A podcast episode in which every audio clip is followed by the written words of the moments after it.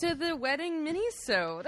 yeah, we were gonna do a regular season episode this week, and we just decided that our research would just be bullshit because we would listen to one YouTube video and then pretend that was the actual story. So we're not gonna Yeah. do that to you. I mean, I did that, but with a shorter story Yeah. that's, uh, you know, of course, less of a big deal. Of course.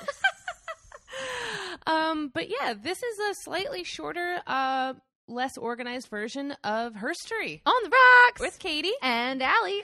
Uh, this is a podcast where we talk about famous women in history. We talk about good women and bad women and fictional women and non-fictional women from all times and places because women have nuance Mm-hmm. Uh, but keep in mind, even on this minisode, we are drinking. the entire time and beforehand. yeah, and before. And maybe afterwards. Sometimes. Who knows?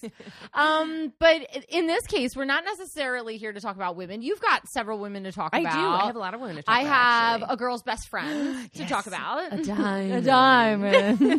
in the rough. um, yeah, a diamond not in the a diamond in the Smithsonian. Actually, um, that's what I'm talking about, and uh, that's what we are here to do. Are we doing a physical? I mean, we can if you want. Okay. Do you want to get a little physical? Physical. Allie, what does the Hope Diamond look like? so the Hope Diamond is like a 45 like carat diamond, blue diamond. It's um so deep blue sometimes it's described as violet Ooh. and it is uh now cut into kind of like a long oval and it's set with white diamonds around it on a necklace piece. That's how it's set right now. It has not Oh. always been set like that. Okay.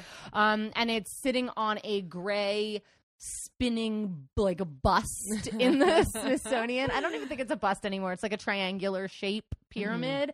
Um, and you can go and see it. It's in the center of their gem collection on the second floor. Love it. Uh, and I see it once a year. I make sure to stop by because we're so close. You're so close. so close. Can't touch it though. Not allowed to touch it. Good. Who? Um, what? What horde of women are you doing, and what do they look like? So I decided that since you're doing the Hope Diamond, Mhm. I would kind of take a spin off of that. Because you know I love any excuse to talk about the Titanic. I do know that about you. you. um, but yeah, I was thinking about the heart of the ocean, you know, and that kind of looks like the Hope Diamond.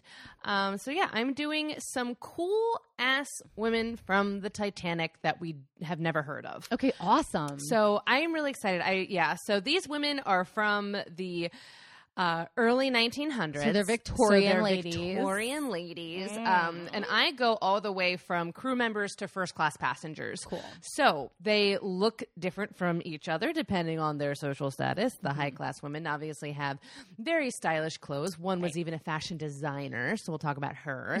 uh, sometimes they had big hats, and uh, yeah, and some of the people that we're talking about were just little babies, Oh. shivering in the cold. oh, that's terrible. in the middle of the ocean. Um.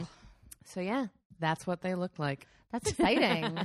um, so I guess, do you want to know what you're drinking? Yes, it looks so blue. So I think we're calling it the Hope of the Titanic. Is that if what you want to, if you had a different name, we can also. Hope is that. a girl's best friend. Hope is diamonds are a go- Titan. Hope and diamonds are bad luck, and the Titanic sank. Yeah. can that be the name? um, so this cocktail is gin, coconut simple syrup, blue curacao, um, lemon juice. and lemon juice, and then we shook that over ice, poured it in a champagne flute, and then topped it with champagne. And we're only doing one cocktail one tonight. cocktail. Cheers. It's a short night, and we're going to be drinking together all night tomorrow night, Mhm. all night Saturday night, dancing up a storm. delightful. I love this cocktail. It's very good. It's very bubbly. It's very sweet. oh, and honestly, the bubbles kind of bubbled up to look like an iceberg. Look It at this, did. everybody. Oh my gosh. With it is like almost this is zero planning. dual meaning. We have made a here. perfect episode. All Um, right. Tell me what you know about the real Hope Diamond, not about the heart of the ocean. Okay, so I only know. I think it came from India. Mhm. I think it was found. I think it was stolen, and Mm-hmm. I think it's bad luck because when I didn't decide, I hadn't decided yet on women from the Titanic. I was like, maybe I'll do like a haunted object because I've Uh-huh. heard that it's like not good. It's like really bad luck for anyone who owns it. Yeah. Um, so because I looked up like other haunted objects, and the Hope Diamond was always on the list. Mm-hmm. So That's all I know. I don't know what this diamond did to people, uh, but I know that it's in the Smithsonian now, and Yeah. it, it is. I'm gonna say it, guys. It's smaller than you think it is. It is smaller than you think it is, but it's But also it's so cool. the largest blue diamond in the world. So it is cool, and it is very large. But I think when like you think about it in your head, you're thinking of the uh, the ruby that Abu picks up. Mm-hmm. That's what I pictured when I heard of the Hope yeah, Diamond. the first. cut gem that he finds in a cave. yes, being held, held by a golden monkey. Yes. All right. So I'm going to tell you the story of the Hope Diamond. It goes back a really long time. Like I said in physical, it is a vivid blue diamond, and blue diamonds are among the rarest diamonds on Earth. So, of all the colored diamonds, they're the hardest to find. There are only five examples of blue diamonds that are over 10 carats. So, this one, wow. yeah, and it's what we said, forty, like 45 and um or that have ever gone up for auction Yeah. there are only three places on earth that these diamonds have been found in mines south africa australia and india so nowhere else has found a blue diamond the reason it that they are so rare is the color comes from contamination from boron atoms. Apparently like boron and carbon have to be even or something in diamonds like a one to one ratio to make them clear. Uh huh. but the higher the boron increases the more blue it is Interesting. Yeah. like a hydrangea. uh-huh. like it's the acid in the soil exactly you know what it's the same this is Exact- exact it's same. exactly the So same. check your hydrangeas for diamonds. especially if you live in South Africa, Australia, or India. Okay. So the Hope Diamond was formed deep in the earth more than a billion years ago. And it was originally a decoration in an Indian temple in the forehead of a religious statue. Very cool. Very Indiana Jones. Uh-huh. Un- uncut, of course. It's uh, Uh-huh. just its traditional gem self. One day, this Hindu priest decides that the stone is too valuable to Mhm. just sit in the temple, and he plucks it out. And of course, nothing is worse than stealing from the gods. Yeah. Like, that's a shitty thing to do very bad. but he by the time his bad luck hits him this is already on a boat across the ocean with a french merchant jean baptiste So what year did he pluck it? so we don't We don't exactly know, this is a really like long ago old story i'm sure we all know what years jean baptiste was Uh-huh. born but i don't know Okay. this is back pre um louis the 16th's like great grandfather Ooh. So it's like way before revolution, you know, Okay. but still the colonists are going out into yeah. India and, and Africa and Eastern Asia trying to take their shit. Okay. All right.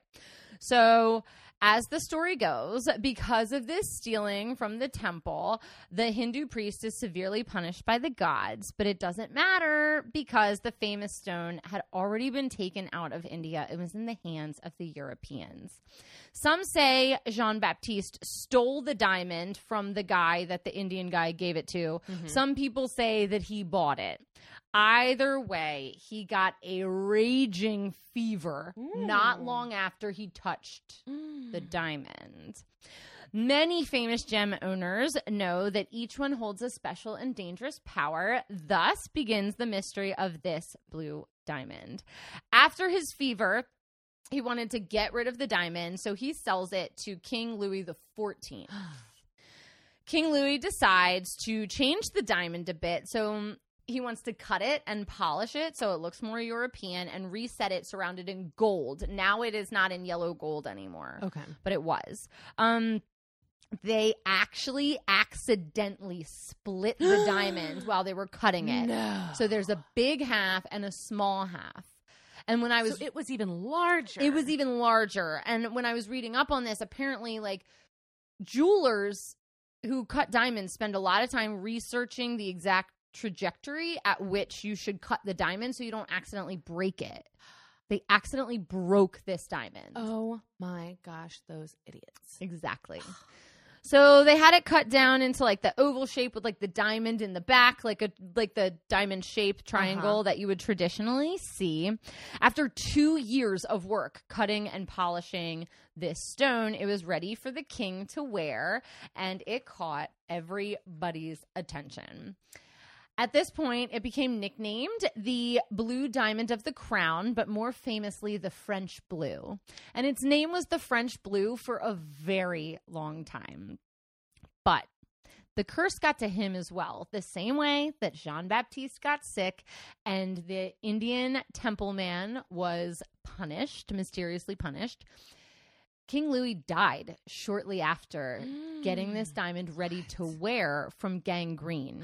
And all but one of his children didn't make it past childhood. Like only one of his kids Wow. lived. And we see this a lot. The Hope Diamond curse runs in the family. So right now when people only touch it with gloves on. Really? It's, a, it's I think it's a touching thing more than an Uh-huh. owning thing. Okay. With this diamond. okay. So King Louis the 15th now has the diamond. He's the son. He resets the diamond again and it because it's handed down, you know, as it goes. And it ends up we know that he also dies young because his teenage son, King Louis the 16th takes over pretty quickly Right. because as we all know, King Louis the 16th and Marie Antoinette became leaders in their Uh-huh. preteen early teen years. Mhm. So both the King Louis die after owning, touching, and wearing this stone, Mm. Making its current kill count at least five directly and then more indirectly Ooh. because of people fighting over it, stealing it, killing for it. King Louis the 16th loved to let his young, lovely wife wear this necklace around her neck, touching the skin of her neck. Oh. and as we know, Marie Antoinette and her neck did not stay connected yeah. very long. So she and her husband both get their heads cut off. Oh my god. And this is in the midst of a revolution. So the diamond gets stolen from the crown's storehouse of gems. After a few years passed, the diamond ends up in England somehow. We're not quite sure how. We don't know how it got there. We don't know what hands it went through, but I'm assuming somebody in the French Revolution stole it. Mhm. And then they were like, this is a revolution. Nobody in this fucking country has enough money to buy this from me. Right, so they went to, to the closest monarchy. Mhm, they were mhm. like, would you like to buy this inordinately expensive gem? And King George IV was like, I would love to buy that gem. So he's the highest bidder, obviously, because he's the king. His life story was terribly unhappy. He was one of the mo- after obviously becoming the king and owning this diamond. He was one of the most unpopular rulers in the history of the UK. He um, decreased the popularity of the monarchy. He lived a very unhealthy lifestyle that made him extremely obese. He went almost completely blind from cataracts. He left no descendants and died from gastrointestinal bleeding Gross. super No gross. thanks. He doesn't have a great life after owning this diamond, and he left an enormous amount of debt. So they're like, okay, well, we've got this Hope Diamond. Let's sell it through private channels to get money back to the monarchy. Mm. Also, not that people with gastrointestinal issues are gross. Yeah. the whole he was the- gross. Yeah, he was gross, and the idea of it uh, upsets me because I don't want that to happen to me. no, I would hate And that to happen to happens you, myself. I'm very sorry. yeah. Oh my gosh. So now, through private channels, a rich London banker named Thomas Hope gets a hold of the diamond.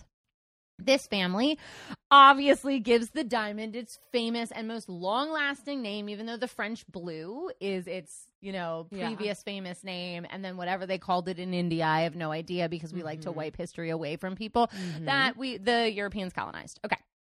So his brother, after Thomas dies, because of course he died because he got the Hope Diamond, inherits the stone and puts the gem in his diamond collection. So his Mhm. brother, the Hopes were like jeweler gem collectors. So they Mm-hmm. had a lot of big gems. He puts it in his gem collector collection, but dies the same year that he gets the stone Mm. into his gem collection.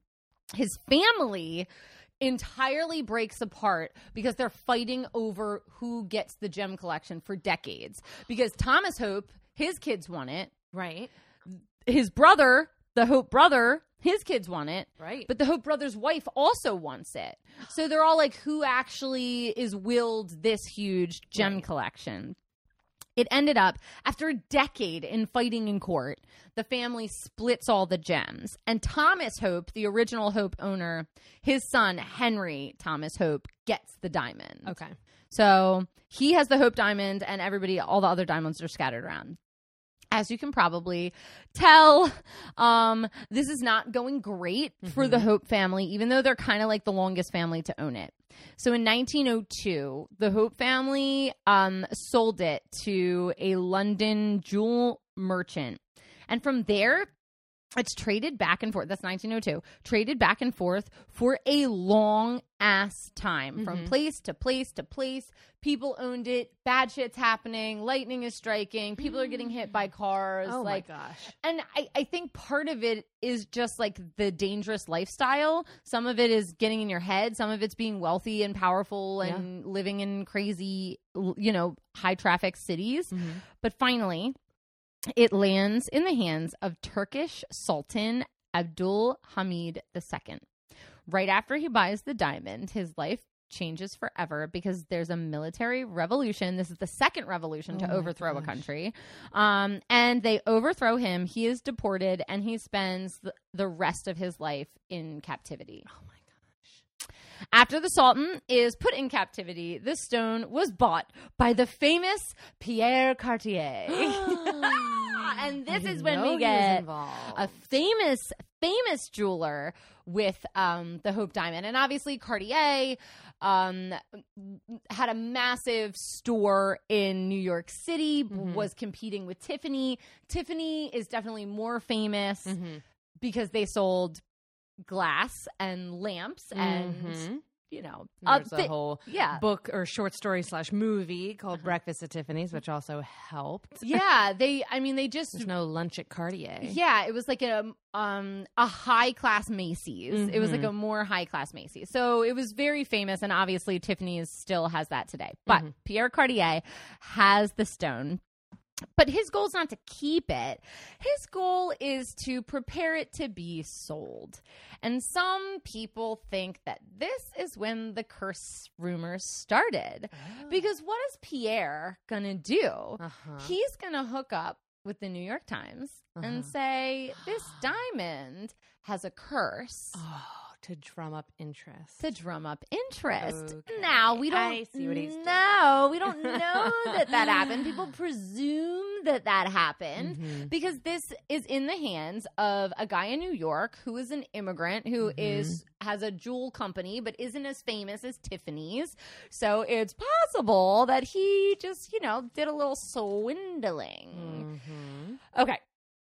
So he only handled the jewelry with gloves. Again, some people say he was trying to drum up fear when people would come to see it. And I read, I don't know if this is true, but I was reading a book called Cartier's Hope, and it's like a um, historical fiction. Mhm. And he had one of his jewelers in the book, I don't know if this is real, make a thing that goes under it so that when you try it on your neck to see if you want to buy it, touch it never touches your skin. He was a salesman, Katie. he he was. was a salesman. Okay. So he ends up selling it to the McLean family, which is like a very aristocratic family in Mhm. America. They own the Washington Post. It's a big deal.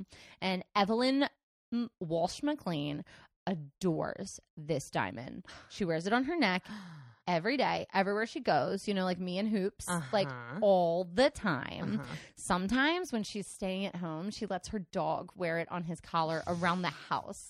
Can you believe that? No, no, I cannot. Wilma. What are- what is Wilma doing? what is she wearing to the wedding? Why does she not have the Hope Diamond?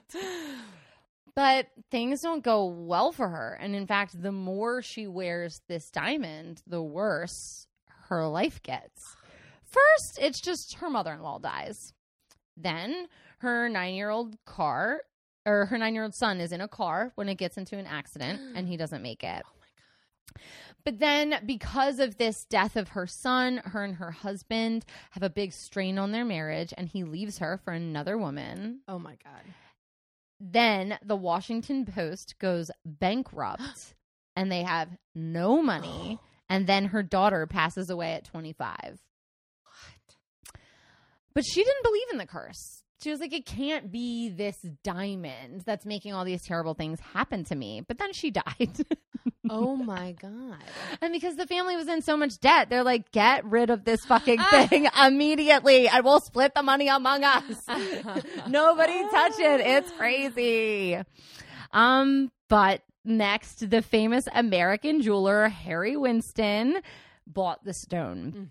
He would be the last private owner of the stone. For the next 10 years, he toted it around with him to one hot charity event after another, put it on busts for everybody to see in large events. But he decided maybe I should donate it so that nothing happens to me. Yeah, that's a good idea. He donates the stone to the Smithsonian Institute of Natural History, and actually, it's still there today. Mm.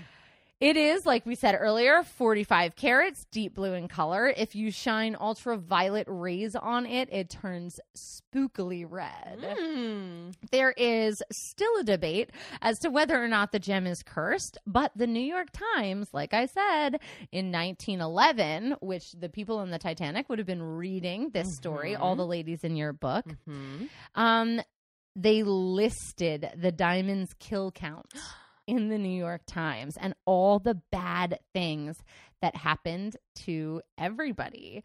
Um, even though they that may have been invented by famous jewelers like Pierre Cartier and Harry Winston, the curse of the Hope Diamond has above the rarity of the Hope Diamond made it so popular. Hmm. And so today, the Hope Diamond is worth $350 million. Oh my god. And that is the story of the curse of the Hope Diamond. That's crazy. I know. I love that. Very short story. really nice when we're coming up to a wedding weekend. Mm, I love talking about jewelry. I love talking about jewelry too. I love seeing it. Mhm. I love talking about it. I spend my most time in gem rooms in like any, and I love a museum. But I will say, when I went to Harvard, the Harvard Museum, they have their own natural history mm-hmm. museum. Their gem room off the charts. Really? And I know people donate their diamonds to Yeah. Harvard after they die, or like there's just Harvard has such a rich history of shit like Right. that. But I was. We spent so much time in the gem rooms there that I barely made it to the taxidermy beasts. I was like obsessed with the gem room. All right. Well, Perfect. are you ready to continue? We're not taking a break. No, we're just gonna roll right through. Yeah. with uh, the Titanic. We are. No new drink. Talking about the Titanic. I still look like my drink has an iceberg. yes, it does. I do think um Cartier would be so pissed that this drink is Tiffany blue. Yes, I do. He'd I be he'd infuriated. rolling in his grave. I'm really, really sad. We all know that I'm like obsessed with Marie Antoinette. Ever since we Uh-huh. did that episode, I learned so much about her, and I was like, "Oh my god, this Mhm. is terrible." Um, so I'm really sad that she lost her head after owning it. Yeah. I bet she would have looked beautiful with it on. I wonder I if there's like a painting with her wearing it. Oh, I would hope so. Kind of like Rose with the heart of the ocean. Yeah. Okay. Am I supposed to tell you what I know about the Titanic? Yes. What do you know about the Titanic? it sank. yes, it did. in April of I think 1912, Mhm. and um, the more first class people got off than third class people. Women got on the boats 1st The crew Mhm. stayed behind, uh, mostly. Um, the diamond in the movie, The Heart of the Ocean, is supposed to be based off of the Hope Diamond, which is great because it's Mhm. cursed and all those people died, which is Mhm. so clever. Mhm. Um, and what's his face? Dennis Quaid, I guess. Whatever white guy's in that Quaid, movie. He wanted that damn diamond out of that box, but instead he found a naked picture of Rose wearing that, was diamond. the guy from Twister. Yeah. Bill Paxton. Bill. We don't need to do this. We don't need to do it again. but again, but then Rose threw it in the ocean like a little Like a bitch. what? Yeah, it's like your grandkids could have gone to college off of that thing. Yo, My or- God. Or donate it to the Smithsonian. Yeah, anything. Whew, Biggest yeah. blue diamond in the world. idiot. so Dummy. yeah, it's funny. I guessed that the Heart of the Ocean was based off of the Hope Diamond. Oh, yeah, um, and I'm is. glad that you confirmed that fact It is. because that makes the connection even stronger. Okay, so as we all know, you know, the Titanic uh, set sail with a total of 2,208 people on board. As we all know. As we all know, and it sank in the morning of April 15th, 1912, resulting in the death of 1,503 people. so halvesies. so many people died. Sometimes I forget that it was that many. like, it's an unreal number. Yeah, fuck the White Star Line at this point. Yeah. so uh, we all know that. I talked about it a lot in our Unsinkable Molly Brown episode. So if you want some more details, uh, you know, on some of the basic stuff about the Titanic, you can go to that because I'm just here to talk about the ladies. Ladies. Get on board. Or, Okay. or don't. Or don't. Please don't get on the ship. Um, disembark, disembark. So, I am first. Uh, well, I need to tell you that this is basically a retelling of a YouTube video posted by History Tea Time with Lindsay Holiday. This video is so good, so informative, and I love that she had uh, like a whole graph with like how what the percentage of percentage of women, children, and men that both died and survived in The classes. the classes, which I thought was very interesting. It is cool. Um, Um, side note, I saw a documentary last night, of course, because that's what I was Mm-hmm. doing, and the woman from the History Chicks was in it commenting. damn, why don't we have that job? I don't So know. annoying. Rude. Um, Call me.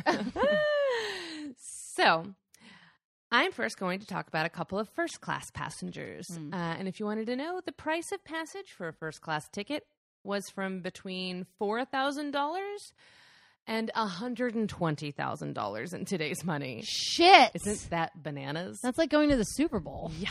It's like it's way so, more than that. so first we have Helen Churchill Candee. She was born to a middle class family in 1858, but then she married an abusive man who eventually abandoned her, leaving her with two small children. In order to support the family, she ended up becoming a writer for home homemaking magazines like Harper's Bazaar, Ladies' Home Journal, Good Housekeeping, among many others. Ooh. She eventually moved her family to Oklahoma and wrote articles about life as a single mother in the frontier, like in this basically like mostly unsettled area, which is fascinating. Uh, and then in 1900, she wrote a book called How Women May Earn a Living to encourage women to become more independent and also to be like, you can do this if you need to leave an abusive husband, you know, which I think was so important at the time because nobody else was talking about it. so this book made her a fairly famous author among like with all the articles she's writing. So then she moves to DC and becomes one of the first professional interior decorators to exist. One of her big jobs was redecorating the West Wing of the White House for Teddy and Edith Roosevelt. Stop. Come on. Isn't that crazy? That is crazy. So then she went to Europe to research a book she was writing on interior design. All of this work she did made her uh, made her wealthy enough to buy a first passenger ticket back to the U.S. on the Titanic. So she's a first class passenger, obviously, because that's the section we're in. um, so the ship is going down. Helen literally jumps into a lifeboat to escape the sinking ship, breaks her ankle, but even so, she takes up an oar and helps paddle away from the wreck. Because they could get suction cupped in. Yeah, Yeah. so you had to get away uh, immediately. and I mean, she broke her ankle. Broke her ankle. Yeah, in the freezing cold. She should row crew. Yeah, she should. She could and she did. Um, so after the Titanic, she became a suffragette and then a nurse in Italy in World War One, and then she traveled the world. She went to Japan, China, Indonesia, and Cambodia, writing two best-selling books about her travels. She was also a founding member of the Association of Women Geographers Hmm.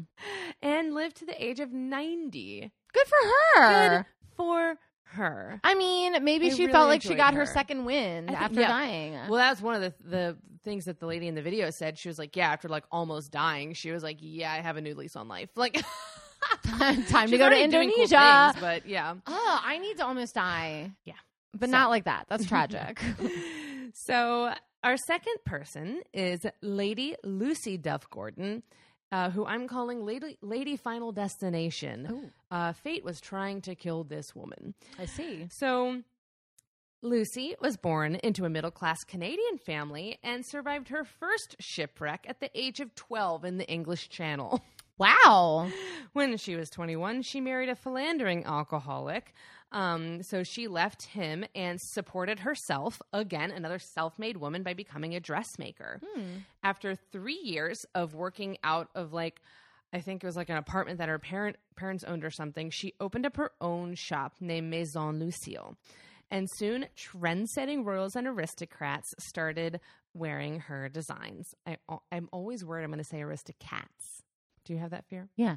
Every, Because everybody wants to be a cat. everybody wants to be Lady Lucy. So, Lady Because she's the only Lucy who knows not- where it's at. She's not a lady yet, but she did know where it was at. She was the first designer to train professional models, put on runway shows with lighting, decor, and music. Calm down. I know. Calm down. In 1900, she made she married Scottish baronet Cosmo Duff Gordon. Hate what a wild name! Uh, and they got on the Titanic to travel to the opening of Maison Lucille in New York. Would you call him Cos or Duff? Uh, Duff for sure for me. Kazi Dufto is what I would call him. Sure. Uh, so, but when the boat started to sink, uh, they were not as heroic as some other people uh, on the boat. they got into a lifeboat with only 10 other people in it. And again, those lifeboats sat 40 people. And people later said that Cosmo bribed the crew to leave without rescuing more people. So we don't like Cosmo. He's not the best. And after everything happened, they ended up being questioned by authorities about this. And Cosmo himself was censured for taking a place on a lifeboat that was reserved for women and children first. Like, so many other men in this story like kissed their families goodbye and never saw them again. And he was like you know what? Don't rescue more people. Like let's get out of here. He's um kind of a jerk so yeah, but let's all put it. Let's put it on the industry because the White Star Line was Mhm. supposed to have more life. Yes, they were. Now it wasn't regulated yet. Yeah. but after the Titanic, after it was. it was But also Cosmo, like man up, Yeah. woman up. Mm-hmm. So three years after this, the couple was set to go on another boat, the Lusitania. Stop it! Stop it! You are lying. but right before the trip, Lucy got super sick and they couldn't go. Shut the fuck up. And of course, this boat was famously torpedoed by the Germans. By U boats. But no boat could stop this lady, and she died in her 70s. Can you believe it? Three times this Three girl. times. At least you can swim the English Channel. The Atlantic's That's not like true. that. No, no, no, no, no. Also, maybe like get a plane. Oh, please. Next up on our docket is Madeleine Astor. So she The Astors are Yes, so rich. They are so rich, so famous. Okay. All these ladies knew about the Hope Diamond and wanted it. Yes, they did. And she's interesting because when we think of the Astors, we think of Carolyn Yeah. Astor. But Madeleine was her daughter in law. So Madeline married Colonel John Jacob Jack Jingleheimer Smith, Smith. Astor the Fourth. I put in an extra couple names because why not? William She- Bryant Dumbledore.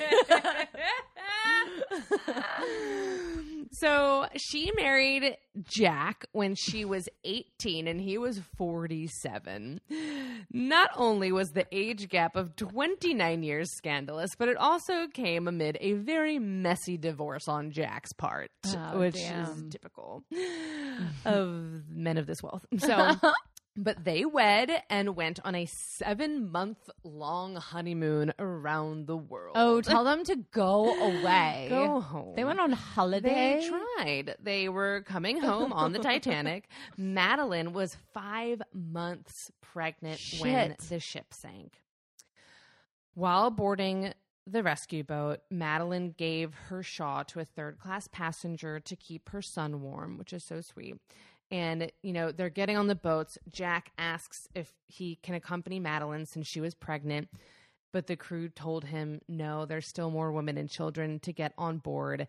And to his credit, he listened to them, kissed her goodbye, and stayed on the ship until it sank. He died. Yeah, he did. That sucks. He died. Madeleine and her baby John On their honeymoon, no on their honeymoon. Um, her baby John Jacob Astor was born a few months after, and she enjoyed her life as a wealthy widow, uh, remarrying twice before dying in her forties. She had three sons, actually, uh, which forties is like still really young to have three sons that are like, like pretty grown. Um, but anyways, so yeah, that was Madeleine Astor. Um, real quick anecdote, John Uh-huh. Jack anecdote. Uh huh. I know you hate me right now because No, we're trying to get don't. done. No, this is like a casual episode. I don't care. Okay. the first day of school, I'm doing attendance, and I get to this boy, and I say John, and he goes, "Yeah, it's John, but I go by Jack." And I go, "Oh, like Kennedy?"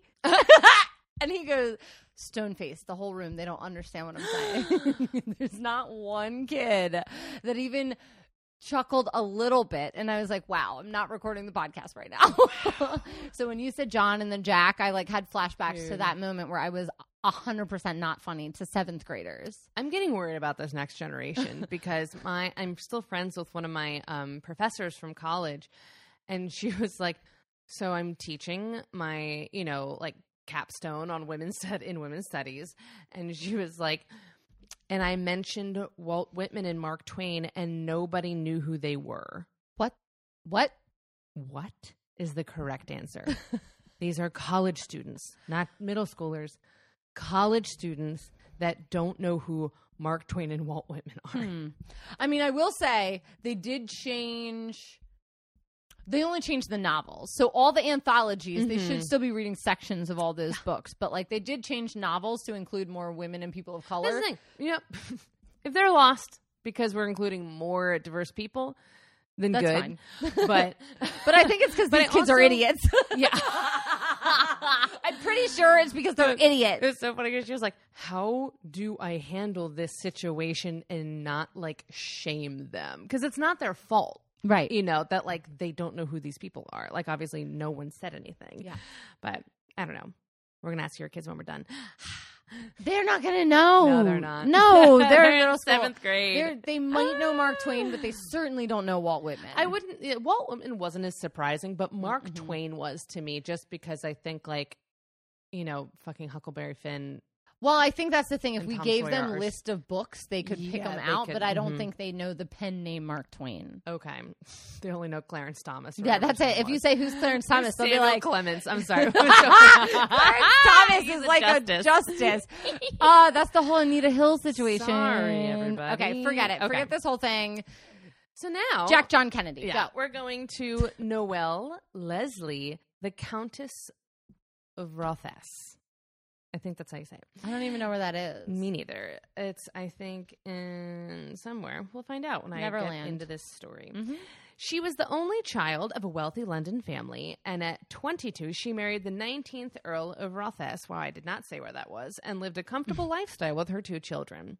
Perfect. She was famous for throwing kick ass charity events like masquerade balls to raise money for poor families. Love her. Noël got on the Titanic alone to meet up with her husband, who was already in New York on business. And it is said that when the boat started sinking, she calmly led many women onto lifeboats because I think one of the things that this kind of research made me realize was that people were scared as hell. And we'll get into this a little bit later too, but a lot of them were scared to get in these boats Yeah. because they're like, why would I leave the big boat and get into a tiny boat in the middle of the black, black ocean? Yeah. it was really scary. And then, like, because Molly Brown did the same thing, she was a really calming presence and was like, come here, come with me. So Noël was doing the same thing. Like, she was like, follow me. I will, like, trust me, which I think a lot of people, especially because there were a lot of like immigrants who, like, you know, like especially like single immigrant women there's a lot of them on the boat who like were very panicked Yeah. um and, And they haven't practiced this. It's not like fire Yeah. drills in school where you know what to Mhm. go and you know what Mhm. to do. Exactly. So she was one of the calming presences, uh, leaving leading women onto the lifeboats. And then when she got on the light, lifeboat, she even steered it for most of the night, only stopping to comfort this young Spanish woman who was like alone and didn't know what was going on. Other than that, though, yeah, she was steering the boat. Like with the little thing on the back? Sure. Whatever. I don't know how these boats work, but I'm guessing so. I'm guessing she was rowing too. I don't really know, but it just says she was steering it. Um, so, but yeah, there had to have been like a thing on there. Yeah. So then, when they were rescued by the Carpathia, she went to work making sure that the third class women and children who survived were fed and warm, because obviously they were not the highest priority for a lot of people who, Mhm. even the rescuers, like Oh yeah. even in the midst of a crazy tragedy, like class still mattered. The people were looking for the pregnant Astor exactly ladies Mhm. and not for the third class women. and not them. She even like found scrap like fabric on the ship and started making extra clothes for the babies because they were so cold and like nobody had anything. So she's like sewing little like onesies for them. the crew on the Carpathia called her the plucky little countess. That's really cute. Make a flag. I love it. Uh, the tales of her bravery made her quite famous afterwards, but anytime she was interviewed about the tragedy, she always redirected the attention towards the other folks who helped people survive. Like, she really didn't like being famous herself. She's like, no, if you're going to talk about people who really did something, let's talk about like the captain and like this person and that person who also helped, you know, trying to like make sure that people knew more of the story than just her. Are you a hero? no. Then you're a hero. Yeah. uh, in World War One, she converted both of her mansions into hospitals for the soldiers. Shut up. And she Shut worked up. as a nurse. Shut I up. I hate that. She continued her charity work until her death at the age of 77. okay. These ladies a have cool a person. these ladies have like a long lifespan Yeah, they so do. far. Now we're going to get to someone who did not have a very long lifespan. Okay. Still Ida- first class? Well, actually, she's still pretty old, but Ida Straus. Ida was born in 1849 to a Jewish family in Germany. When she was 22, she married Isidor Straus, whose family ran a crockery business out of Macy's basement. The couple had seven children. They were deeply, deeply in love. And I mean, if he was away on business, he would write to her a letter every single day. Just Calm down. So sweet. Yo, just text me. So the crockery business grew so much that he was eventually able to buy Macy's. So Ida and Isidor were taking the Titanic home from a European vacation when the boat sank. After helping Ida's maid into the boat, the crew invited Ida and Isidor onto the lifeboat. But Isidor refused, saying he didn't want to take a spot from a woman or a child. And then when he told Ida to get into the boat, she refused, saying, We have lived together for many years. Where you go, I go. And she stayed on the boat. I know that's one of those like really sad. I think they're sad. the, in the movie they're supposed to be like symbolized by that old couple, and it's just like oh, it's gut wrenching. It is. So they weren't laying in bed together like the No, couple yeah. that was based off of them in the movie. Yeah. They were last seen standing arm in arm on the deck of the Titanic. Ugh. Okay. Now let's get into some second class passengers. Ooh. Passage price for second class about $2,000. I'd pay for that. Yeah. Uh, I mean, not for the death and the that ice and you know all of that. But- you spent all your two thousand dollars. I did. The IRS has government. Katie's they money. have my money, all of it. Shit. So it's so dumb. so let's talk about Eva Hart. Eva was seven years old when she survived the Titanic and was interviewed frequently about it later in years. Like, if you saw her, you would recognize her from like every single Titanic documentary. Her mother initially didn't want the family to go on the boat because she thought it was an ill omen that the boat kept marketing itself as unsinkable. It is. guys, that is a bad sign. Knock on wood." wood. So her mother was like, I don't trust this fucking boat. So she would like take a nap in the middle of the day so she could stay up all night fully clothed, keeping the watch, which was why she heard the crash like immediately. And so that family was on the move. Mr. Hart obviously was not allowed in the lifeboat, so he died in the sinking. Uh, but, you know, the other you know, kids in the family survived, but Eva suffered nightmares until she was in her 20s because she's seven years old. So that's a very impressionable young age to experience this kind of tragedy. Yo, Eliza wouldn't get on a boat until recently because she saw Frozen. Yeah. Like, this girl is seven and on the Titanic. Seven. um, so, but when she was in her 20s, she eventually like faced her fears and got back on a boat, which I'm so proud of her for doing. Yeah, honestly. Um, and then she became a really strong voice among survivors and really started speaking out about what happened. Then she became a professional singer and during World War II became a volunteer, putting on shows for troops and transporting supplies to people who survived the Blitz. She died in 1996 at the age of 91. Damn, girl. And there is still a pub in London named after her. So you can go to the Eva Hart. oh, know. She survived the Titanic. She was one of the youngest people. that's cool. Little baby girl. Mm-hmm. Okay, so now I'm going to talk about the LaRoche family. This family was the only known mixed race family aboard the Titanic. Okay. Joseph was a black Haitian man who moved to Paris when he was 15 to become an engineer. He met and married a white woman named Juliette, but racial discrimination was very prominent. So they're like, I think we should leave here. So they made a plan to move their family back to Haiti. So they were planning on taking a different boat, but the boat that they were going to take was like, oh, well, like if you're bringing kids, the kids have to stay in a separate nursery and you're not allowed to be with them for any of the trip. like That's you're not allowed to see them. And he was like, well, that's not okay. Especially, I think, like if you're like um like if you have two mixed children in the early 1900s, It's you're dangerous. like, I want to keep an eye on them, make sure nothing, no accidents occur. So they didn't want to be separated from them, so they chose the Titanic instead. Wow, bad decision, idiots. Uh, it- so when the ship started sinking, the couple heard the crash. They carried the, their children to the lifeboats, and Joseph kissed them goodbye as they got in. Obviously, Juliette and her two children uh, survived. They eventually moved back home to France, but she was pregnant when the Titanic sank. So she gave birth to her son a few months after the sinking and named him Joseph after his late father. oh. Uh, baby Louise was one of the last survivors, dying in 1998. Wow. That's so recent. So recent. So let's like, talk about third class. Even a third class passage cost about nine hundred and sixty dollars in today's money, which That's why Leo had to win that poker Mhm. game. You know what I'm saying? Third class on the Titanic, though, was much nicer than most of the ships at the time. So, if you were a third class passenger on like any other ship, you'd be basically like put in a room with like a ton of bunk beds and you were given like a bucket to poop in. Hmm. And that was like it.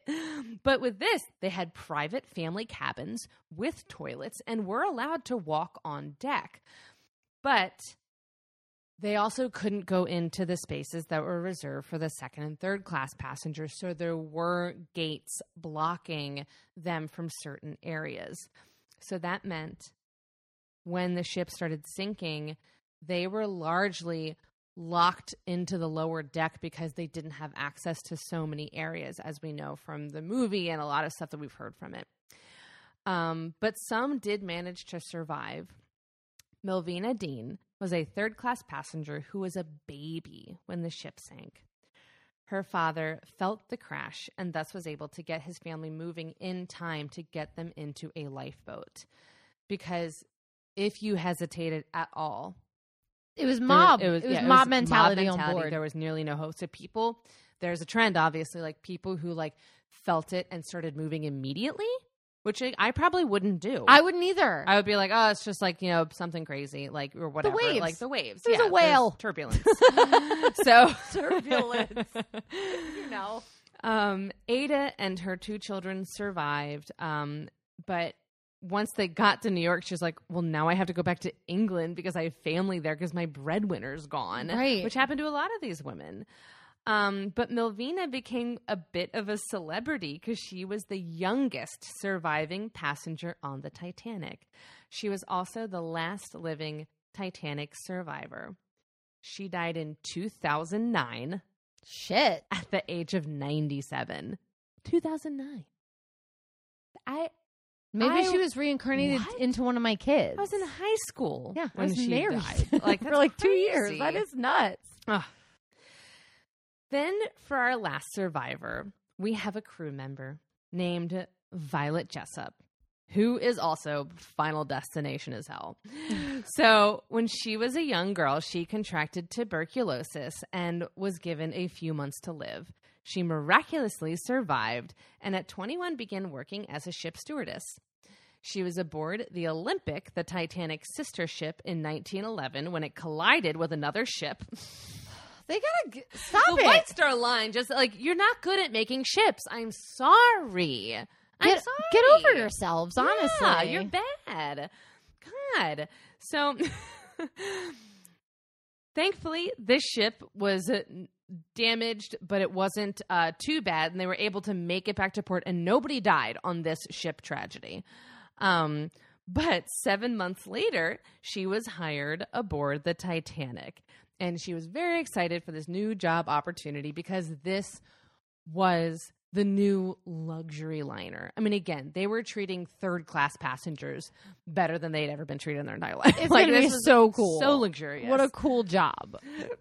So, when the ship was sinking, she had an important job. She was actually one of the first women in the lifeboats. A captain ordered her first because she had to show other women, like we mentioned earlier, that it was safe and encourage them to get in because a lot of the women were like, I'm not getting in that fucking boat because it took a couple hours for the sinking to really get so bad, you know? Right. I mean, it's a long thing. It's Yeah. boats like that don't just like disappear. Yeah, it wasn't like, you know, uh, it's uh, up in the air in 20 minutes and cracking in half. You know, this was a couple hours. And so I think a lot of women are like, no, no, I'll stay on the ship. I- I'm fine here. Like, you know, I'd rather be with my husband. You know, you're going to make me get in there and he's going to be here. Like, Things are weird. things are weird. I don't want to do that. So Violet was in charge of, again, like encouraging women to like get into the boats to make them feel safe. Um, and then once she was in the boat, she is just handed a baby. She doesn't know who this baby belongs to. And she just gets it and she kept that baby safe all night until they found uh, until they got on the Carpathia. And then a woman like runs over to her and like takes the baby out of her arms, but she doesn't speak English and she just kind of like runs away. She's like, Well, I hope that was the mother. uh, in 1916, she became a nurse in World War II and was working aboard another sister ship of Titanic, the Titanic, the Britannic. Britannic. And it got hit by an underwater mine sent by a U boat. Uh, and part of the boat was ripped apart by the explosion. Shit. This poor lady. So Violet thought she was done for when she didn't get into one of the first lifeboats that they sent over. But this is actually a blessing because some of the lifeboats that they first sent off didn't end up getting away fast enough and they got sucked into the propellers. Oh, hate that. imagine. Hate that so Hate that, much. hate Hate, that. it more than anything in the world. I mean, I will say though, like the Titanic sank really weird. Yes, it did because it snapped. Yeah, weird and slow, and it Uh-huh. snapped, and the fire in the hull, and like Uh-huh. the double liner. Like there was so much crazy shit happening that nobody knew was going on. Like normal boats sink normal. Yeah, yeah, like, yeah. Mhm. So like getting off and going into a propeller, that's crazy. No thanks. Um, and soon there were no more like so a lot of the lifeboats did make it, but there were some survivors that again got, you know, in those terrible lifeboats that did make it. Yeah. Um, no more lifeboats. So Violet took her chances and just jumped into the ocean. Sharky time. she was rescued soon after and officially survived her third shipwreck. Shit. Why does she keep getting back on boats? I don't know. but she continued working on ships for the rest of her life. Okay. And years later, after she was retired, she got a call asking her if she saved a baby while escaping the Titanic. And she said, Yes, I did. And then the woman on the phone said, That baby was me. Oh, I have chills. That's amazing. Violet died in the 1970s at the age of 83. So that's all I have. But like, those are really cool That, women. that is really cool. really cool. I some of that I can't even believe. Like, how do you even track down the lady that held you? I don't know. on the Titanic. I mean, you just had to call every survivor at that point. You had to call every surviving woman because most of the people that survived were women. Yeah. You know, there's Mhm. what two thousand people on board, one and a half thousand or twelve hundred, whatever, survived. Mhm. I mean, they're mostly women. Mhm.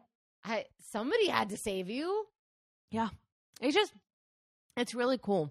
And I think that, especially with like tragedies like this, it's cool to focus on the people that like did cool things. You know, like that's why I love the story of, you know, Molly Brown, aka Maggie Brown, so Yeah. much because she lived such a cool life. And but there there's also the problem of like she gets a lot of the spotlight from the Titanic sinking. And Mm-hmm. you know, that's a double edged sword because she people don't realize how much she did in her life Yeah. because of the Titanic. right. And there's also the other fact that like then you don't hear about some of these other women who did really cool things and also helped survivors and also became nurses because like you know we talked like Maggie drove an ambulance in World War 1 in France. Like he was really cool. But we don't hear a lot of the other stories because you kind of for simplicity's sake, you know, I know you can't talk about all people all the time, but you know, you kind of have to have one spokesperson, and it ended up being Maggie. And I'm so glad it was because she's so fucking cool. She's But- funny and like was Yes. low class and Yes, like she's yeah, everything she's you want her to be. Yeah, exactly. Um, and yeah, so I just wanted to talk about some of these other women, and thank you to that YouTuber, um, Tea History Tea Time with Lindsay Holiday, because I loved this video and I got so much from it. So I hope you did too. well, this was our very very short show. We hope you enjoyed it. This is just like bonus bonus stories, bonus fun Mhm. um, about diamonds, which girls love, and girls, which girls love. Mhm. So, um, we hope you have a great week. We are going to come back with, I'm sure, a crazy wedding anecdote Yes, next I can't wait to see what Thursday. happens. Um, things are going to be crazy. We'll put up some pictures and um, just have a great week. yeah, we love you. We'll see you soon. And follow us on Instagram and rate and review us and all the things mm-hmm. as normal. Mhm. We love you. Goodbye. Don't get on the Oh, lifeboat. Get yeah. on the lifeboat. Get, on it. Well, all right. Let's Buy the this. diamonds. Get on the lifeboats. Well behaved women Uh-huh. uh, pay the crew off to take them elsewhere. Yeah. And they really make history, or they did make history. Yeah, they did. this woman did make Yeah, yeah, history, yeah. but uh, but yeah, they really make history. Let your man on the door. Yeah, And don't throw the fucking diamond Oh, into the ocean. please, no. End of discussion. yeah, Goodbye. well behaved women throw the diamond into the ocean. Goodbye.